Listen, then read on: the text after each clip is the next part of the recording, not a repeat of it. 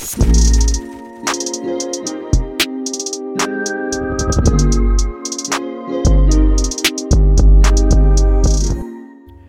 everyone, this is the Philosophy Junkie, and I welcome you today to philosophize alongside me. If you end up liking this episode or any other episode on this podcast, check out our website, link down below. You can find summaries and even transcripts for each and every show there, and also a link to support us. Visit us on Instagram and Twitter at the rate the Philosophy Junkie and at the rate the Phil Junkie. Furthermore, if you're feeling generous today, you can visit our page on patreon.com slash the philosophy junkie and consider donating money for some additional content. Just a disclaimer before we begin though. I would recommend you bear in mind that our journey won't be one of name dropping, but rather be focused on thoughts, ideologies, and beliefs. We will focus more on the what rather than the who of things. Thank you for choosing this podcast to fill your time of the day today, and I really hope you enjoy the show. Alright, so before we begin uh, with today's podcast or today's episode, I took your suggestions, and I'm really thankful to those who have supported me in this. Today, I will begin with a brief about the whole situation so that whenever we go into a couple of nasty details, we are prepared for it. Last time we talked about Socrates and Plato's dialogue, The Apology. Today, we'll continue with Socrates and look at some of Plato's early dialogues to gain a better sense of Socrates and understand the sort of philosopher Plato was in the beginning. The thing we need to understand about Plato is that he's not only a philosopher but he's also a writer. And just like any other writer, we can see Plato evolve and become a better version of himself. Rather, I wouldn't say he was a writer either, he was a playwright. We can see this transition happen as we move from his early dialogues, which were also called Socratic dialogues, considering Socrates' influence in those dialogues, to his middle dialogues, and thereafter to his later dialogues, which were the dialogues he wrote just before he died. During the early dialogues, we can find Socrates clearing doubts and hence exposing his interlocutor's theories and affirmations. However, in the middle dialogues, we find Socrates forming his own theories and defending them with good argumentation, just like we hoped we would when he was presented before the jury in the Apology. From this, we can also say that Socrates has now turned from an editor or a critic of philosophy to a writer of philosophy in a better sense. We can see Socrates in the later dialogues actually going out of his comfort zone to expand our knowledge of philosophy. Another thing to take note of is that in the earlier dialogues, we can witness Socrates actually talking about the things that are less profound in their nature. For example, in the Apology, the previous dialogue, we see Socrates talking about things that are more personal to him, like his belief in gods, his activity of corruption of the youth, etc. However, in the later dialogues, we would witness him explaining various profound theories like knowledge, reality, and the state itself. One thing to particularly notice about the evolution of Socrates as a philosopher alongside Plato is that they both become mature through their journey together. At the beginning, we see Socrates being regarded as the wisest man just because he knew that his knowledge was limited and therefore he was quite aware of the extent of his own knowledge. But later, we see Socrates putting forward various forms of knowledge itself, further proving that human knowledge may have different aspects to it of which he was, until recently, unaware. So, today we are beginning with the famous Socratic dialogue although not one of my favorite ones, Crito. You remember in the last dialogue, the apology, we saw that Socrates was sentenced to death. While in Crito, we witness Socrates being persuaded by his wealthy friend Crito to escape prison and run away to some other city. Before we begin, again, let's talk about something. Let's talk about civil disobedience. Do you think it is right to go against a state if you deem the state to be unjust in its ways. I can hear you all sighing and going, Of course, yeah. Well, you're obviously right. I mean, it does make sense and the logic is sound, but I don't think Socrates was aware of this. He believed, at least in the early dialogues that Plato wrote about him, that it was unjust to go against the state no matter what the state tells you to do. Does that sound like the state is tyrannical? I think it's quite obvious that a state wherein you are unable to put forward your opinions or argue with the state, a state where any form of dissent is discouraged, is a tyrannical state. Now, let us come back to the question of civil disobedience. Would you agree that it is okay, or rather, it is encouraged that one goes against any tyrannical state in the form of civil disobedience? On top of that, if your answer to that question is yes, would you agree that civil disobedience is probably the best way of going against a tyrannical state? There are so many examples that agree with that statement, right? Like that of Rosa Parks, Nelson Mandela, Mahatma Gandhi, the French Revolution, and tons of more. In all these situations, civil disobedience it worked like a charm. Now, let's go back to Athens 2500 years ago. Do you think it would be just if Socrates went against the word of the jury and ran away from prison in order to initiate a form of civil disobedience to the tyrannical decision of the state to give him a death sentence? I mean, if you think about it, Socrates did not actually commit a proper crime, right? In very basic terms, Socrates basically pissed off a lot of people and then most of the jury, making sure that he was awarded a death sentence for his philosophy. Now, if you remember in the Apology, Socrates basically said that he would rather die than be stopped from philosophizing. If you also remember, Socrates does not believe in philosophizing in the form of writing. Therefore, all the philosophy that he is conducting is happening in his brain or in the form of dialogues. So basically, Socrates agreed that he would rather die than be able to process information in a rational and philosophical manner. Think about this. There was no possible way of anybody getting to know what Socrates was doing inside his brain, right? So if you think about it, Socrates basically died for nothing. He could have just said that he agrees to not philosophize anymore and then, well, continue philosophizing. This is why Crito is not one of my favorite dialogues. They never point this out. Well, let's jump into it. So the Crito picks up from the end of the apology, right? We see Socrates in the prison and he's then approached by his friend Crito. Crito informs Socrates of the ship's arrival, which would mark an end for Socrates' life and the completion of his death sentence. So at that time, the ship marked that you know the sentence had ended and now he had to be put to death. Crito has come to present an escape plan to Socrates, which can be easily executed because Crito is heavily loaded with money and has a load of friends who can help him out in various areas of this escape plan. He begins his argument by telling Socrates that Socrates should think about 1. his duty to his children, and 2. not give in to those who convicted him. He also goes on to say that Socrates would be viewed in bad light by many if he continued with the unjust sentence that has been given to him by the jury. Now, let's go back to our talk about civil disobedience. Do you think, again, would it be just for Socrates to go against the unjust conviction by the jury? Furthermore, do you think it would be just for Socrates to abandon the prison, run away, and to be there for his children, considering he did not actually do anything wrong per se, like I mentioned before. According to Socrates, the answer to these questions is a simple no. How about we all reverse engineer this? Socrates believes that the state has the right to punish anyone in any manner that they deem fit for any crime, right? What if Socrates, who, if you recall from the Apology, is the wisest man in all of Athens, believes that the state has supreme authority and the people of the state act as mere subjects to those running the state, then do you think Socrates is okay with the idea of the state running as if it was an authoritative political setup? If your answer to that is yes, then the state must be tyrannical, right? If Socrates, the wisest man, believes it to be true, then it must be. What's funny though is that Socrates practically believes in the state because of its new origin due to the fall of the tyranny of the Thirty after the Peloponnesian War.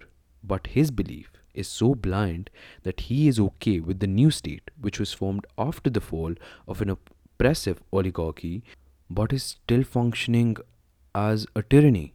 So, even though Crito has no philosophical knowledge, he is speaking quite logically, whereas Socrates is not. So much so that we can even claim that Socrates is acting on pure individual belief.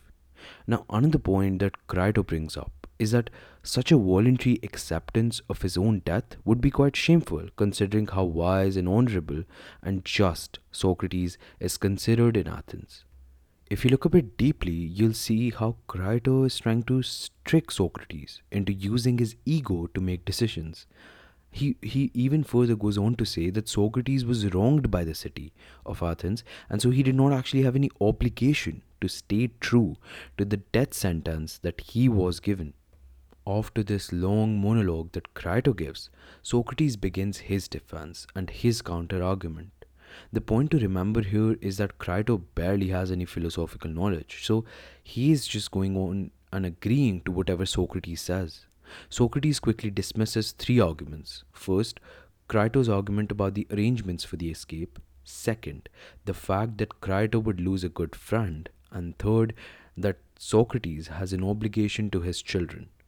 For the other arguments that Crito puts forward, it is important for us to take something into consideration, right? For Socrates, knowledge is practically everything. That is, everything in the world revolves around knowledge according to him. Now, if you remember, Crito put, for, put forth an important argument saying that Socrates' reputation is on the line. To this, Socrates replies that the opinion of the many does not matter. To this, so Crito replies that if it did matter, Socrates would not be sitting in a cell waiting to die. Keeping in mind the premise that we have established, that knowledge is everything, for Socrates, I wanted to listen to what Socrates had to say to this. He said, The many cannot do the most harm as they cannot do the most good. Now, here, most harm refers to making a man foolish or taking away his knowledge, and most good is making a man wise or giving him a lot of knowledge the conversation takes a turn into a discussion into what sort of activities require the opinion of an expert and which ones are okay to be judged by the opinion of the many.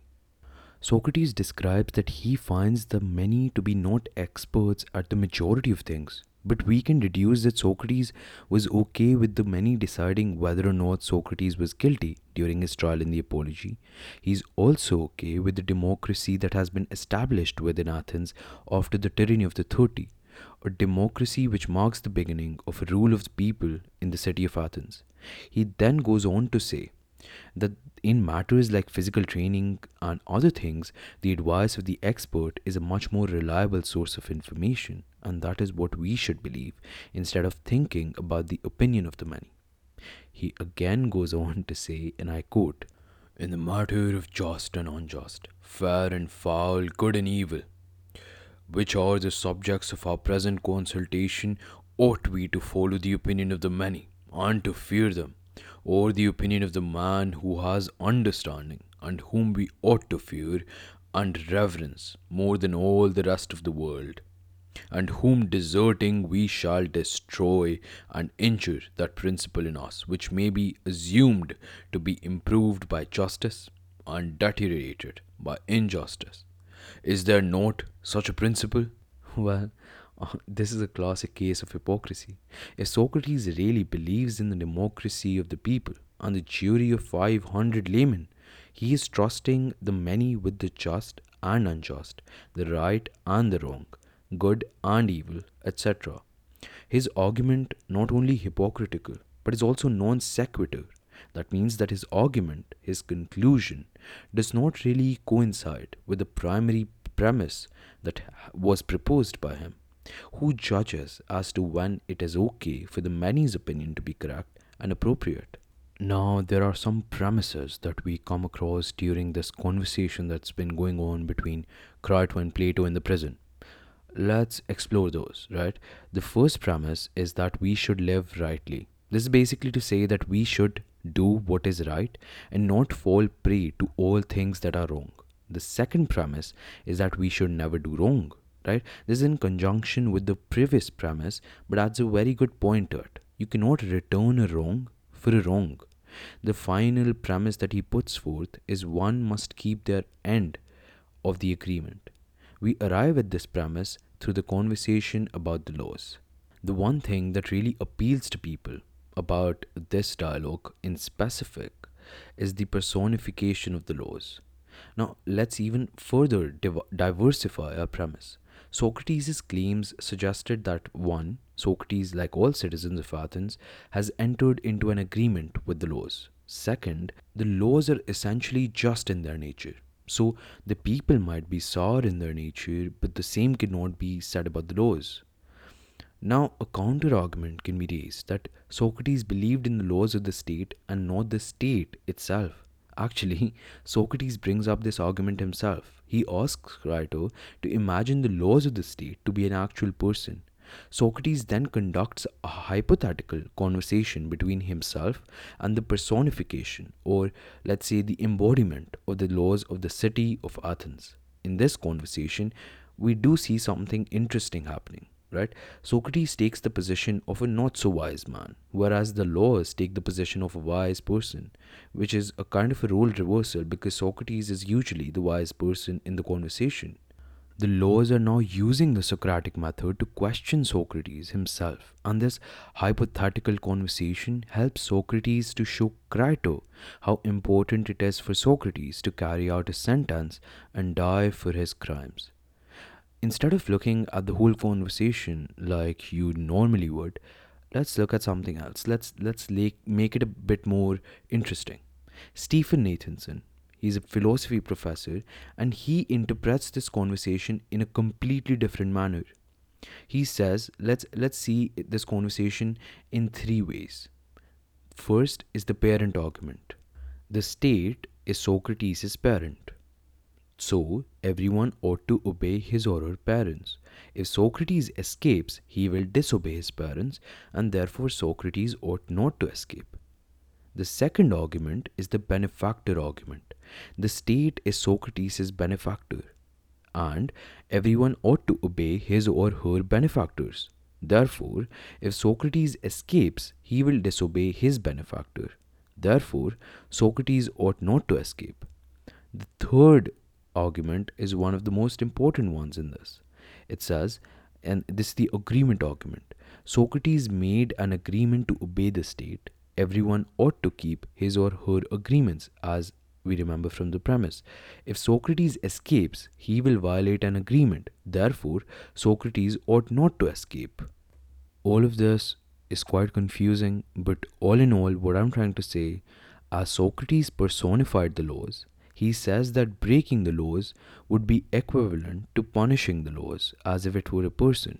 Eventually, the answer to should I escape from jail is a plain no. This marks the end of the Socratic dialogue, Crito. But, well, it would be an injustice to the creativity of Plato as a writer and as a philosopher if I did not combine Crito and Phaedo together to offer a more accurate conclusion of Socrates' death. Phaedo, just like Crito, is recalled by someone else and not witnessed by Plato himself. So, even though the philosophy within the text might be exciting to read, and it is, in the back of your mind, imagine Socrates as nothing more than just an actor. He is basically acting like a medium for Plato to conduct his philosophy. Let's jump into Phaedo. Socrates asks his friends to take away his crying wife at the beginning of Phaedo because it's his last day on this planet. He then says something very interesting just in the beginning of the dialogue about pleasure. Now, after the last one, you're probably going to hate this, but well, I have to go through with it. So, he says, What a strange thing that which men call pleasure seems to be, and how astonishing the relation it has with what is thought to be its opposite, namely pain. A man cannot have both at the same time, yet, if he pursues and catches the one, he is almost always bound to catch the other also, like two creatures with one head. Well, that was quite profound, but did I not say that he is not going to talk about profound things in the early dialogues? Well, I wasn't lying this feeling of pleasure and pain that he's talking about, he's referring to the feeling of pain and pleasure that he feels right after his legs are freed from shackles and he is allowed to move as well. It is his last day on this planet. He's talking about the pain and relief experienced simultaneously. But as we're here to philosophize, Well, it's a pretty solid statement, isn't it? See, here Socrates isn't trying to argue with someone or engage in any discourse, discussion, debate. He is actually creating philosophy for us. This is the kind of shift that I've been talking about. We when we see Plato's dialogues, we see the shift in the early dialogues itself. Socrates, as I said before, acts as a character, and so he is more of a medium of philosophizing more than anything for Plato. The theme of Phaedo that I believe is the core of the whole discussion is based on spirituality and the soul. There are several underlying concepts, and in fact, I would even go so far as saying that it explores deeper and more philosophical concepts than the apology. Just talking about the Phaedo will take me at least two hours, but is it going to be worth it? Well, not really, right? So let's attack the most controversial of all themes in Phaedo immortality. Socrates says that the true philosophers of the world welcome death and accept it as they know that the soul is immortal. The argument that he presents is also known as the argument of the opposites, that um, basically state that opposites come from opposites. That, that does not make sense, but bear with me for a couple of more minutes. Example tall man come from short man. Similarly, life comes from death, and death comes from life. Furthermore, he says, life can come from death only if the soul already exists without the body. So, the soul is not part of the body, only then can life come from death. After that, the soul exists without the body only due to the death of a previous body. So, it's a chain reaction, right? And this goes on to prove that therefore the soul exists after death as well. And therefore, the soul may live forever, as was said and believed by many philosophers at that time. Now, the argument in itself is pretty shitty, well, to say the least. It's ambiguous, and I think Professor G.J. Mattey pretty well explains it. If we suppose that a body was once dead and now lives, there is a sense in which life came to be from death, but there is no further reason to think that it became alive through its previous state of death. Indeed, later in the dialogue, Plato explains that opposites, in fact, recede at the approach of each other. Another problem is with the explanation of how life comes to be through death. The soul is said to have survived the death of a previous body to give life to the current one. So, what came to be was life in one body through the death in a different body. But this is not what motivates the opposites come from opposites principle, right? And this is a bit confusing, so you have to bear with me still. Instead, it is the passing of opposite to opposite in the same thing. So, life to death in the soul itself. A child matures to become larger and stronger. But we do not generally explain the child's becoming larger by means of another child's becoming smaller. So there is a certain independence of both the facts. Now, there are multiple discourses that ensue during this time, and multiple exchanges break and form sil- simultaneously. But I'm not going to diverge into that because it does not make any sense for me to do so. The final points which emerge out of this constant philosophizing are 1. The soul brings life to only that body into which it enters. So, if there is a body without a soul, it will not be alive. Second, a soulless body, however, is not dead per se. Therefore, a soulful body is not the opposite of a dead body. Third, the soul, therefore, never really dies. Now, many of you might be watching Game of Thrones. So, fourth, to quote Game of Thrones, what is dead may never die. Fifth, through this, what is dead is indestructible. Sixth, the soul is an indestructible thing. You see how we started from one premise and arrived at another? So the premises between those were basically arguments and not premises themselves. I don't know. Maybe it makes sense. We'll look at that. Although all of this is quite fascinating on a spiritual and philosophical front, and it may seem pretty logical, but psychology has a ton of proof to disregard almost all of these points. What I'm trying to say is that these kind of dialogues are not the supreme authority on a certain field of study. However, these dialogues are still attributed for they took initiative and began a discourse on a certain field which has resulted in the formation of more literature on those subjects. Before parting by drinking the hemlock, Socrates' last words were to Crito, and he said, Crito, we owe oh, a cock to Asclepius. Now, what does this mean? Well, your connotation of a cock might be very inappropriate, but the actual meaning was quite different. By the way, he means a rooster when he says a cock.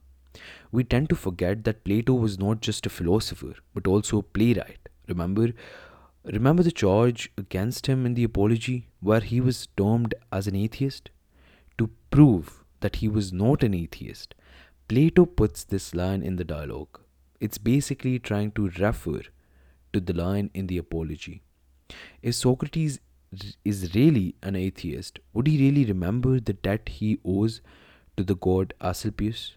Also, Plato plays with his audience because Asclepius is the god of medicine. So, is Socrates thanking him for the hemlock that might liberate him from life and put his soul out of its misery? Or is it because his life was his disease and now he's being cured of it because the soul is immortal and he's still going to live without the body.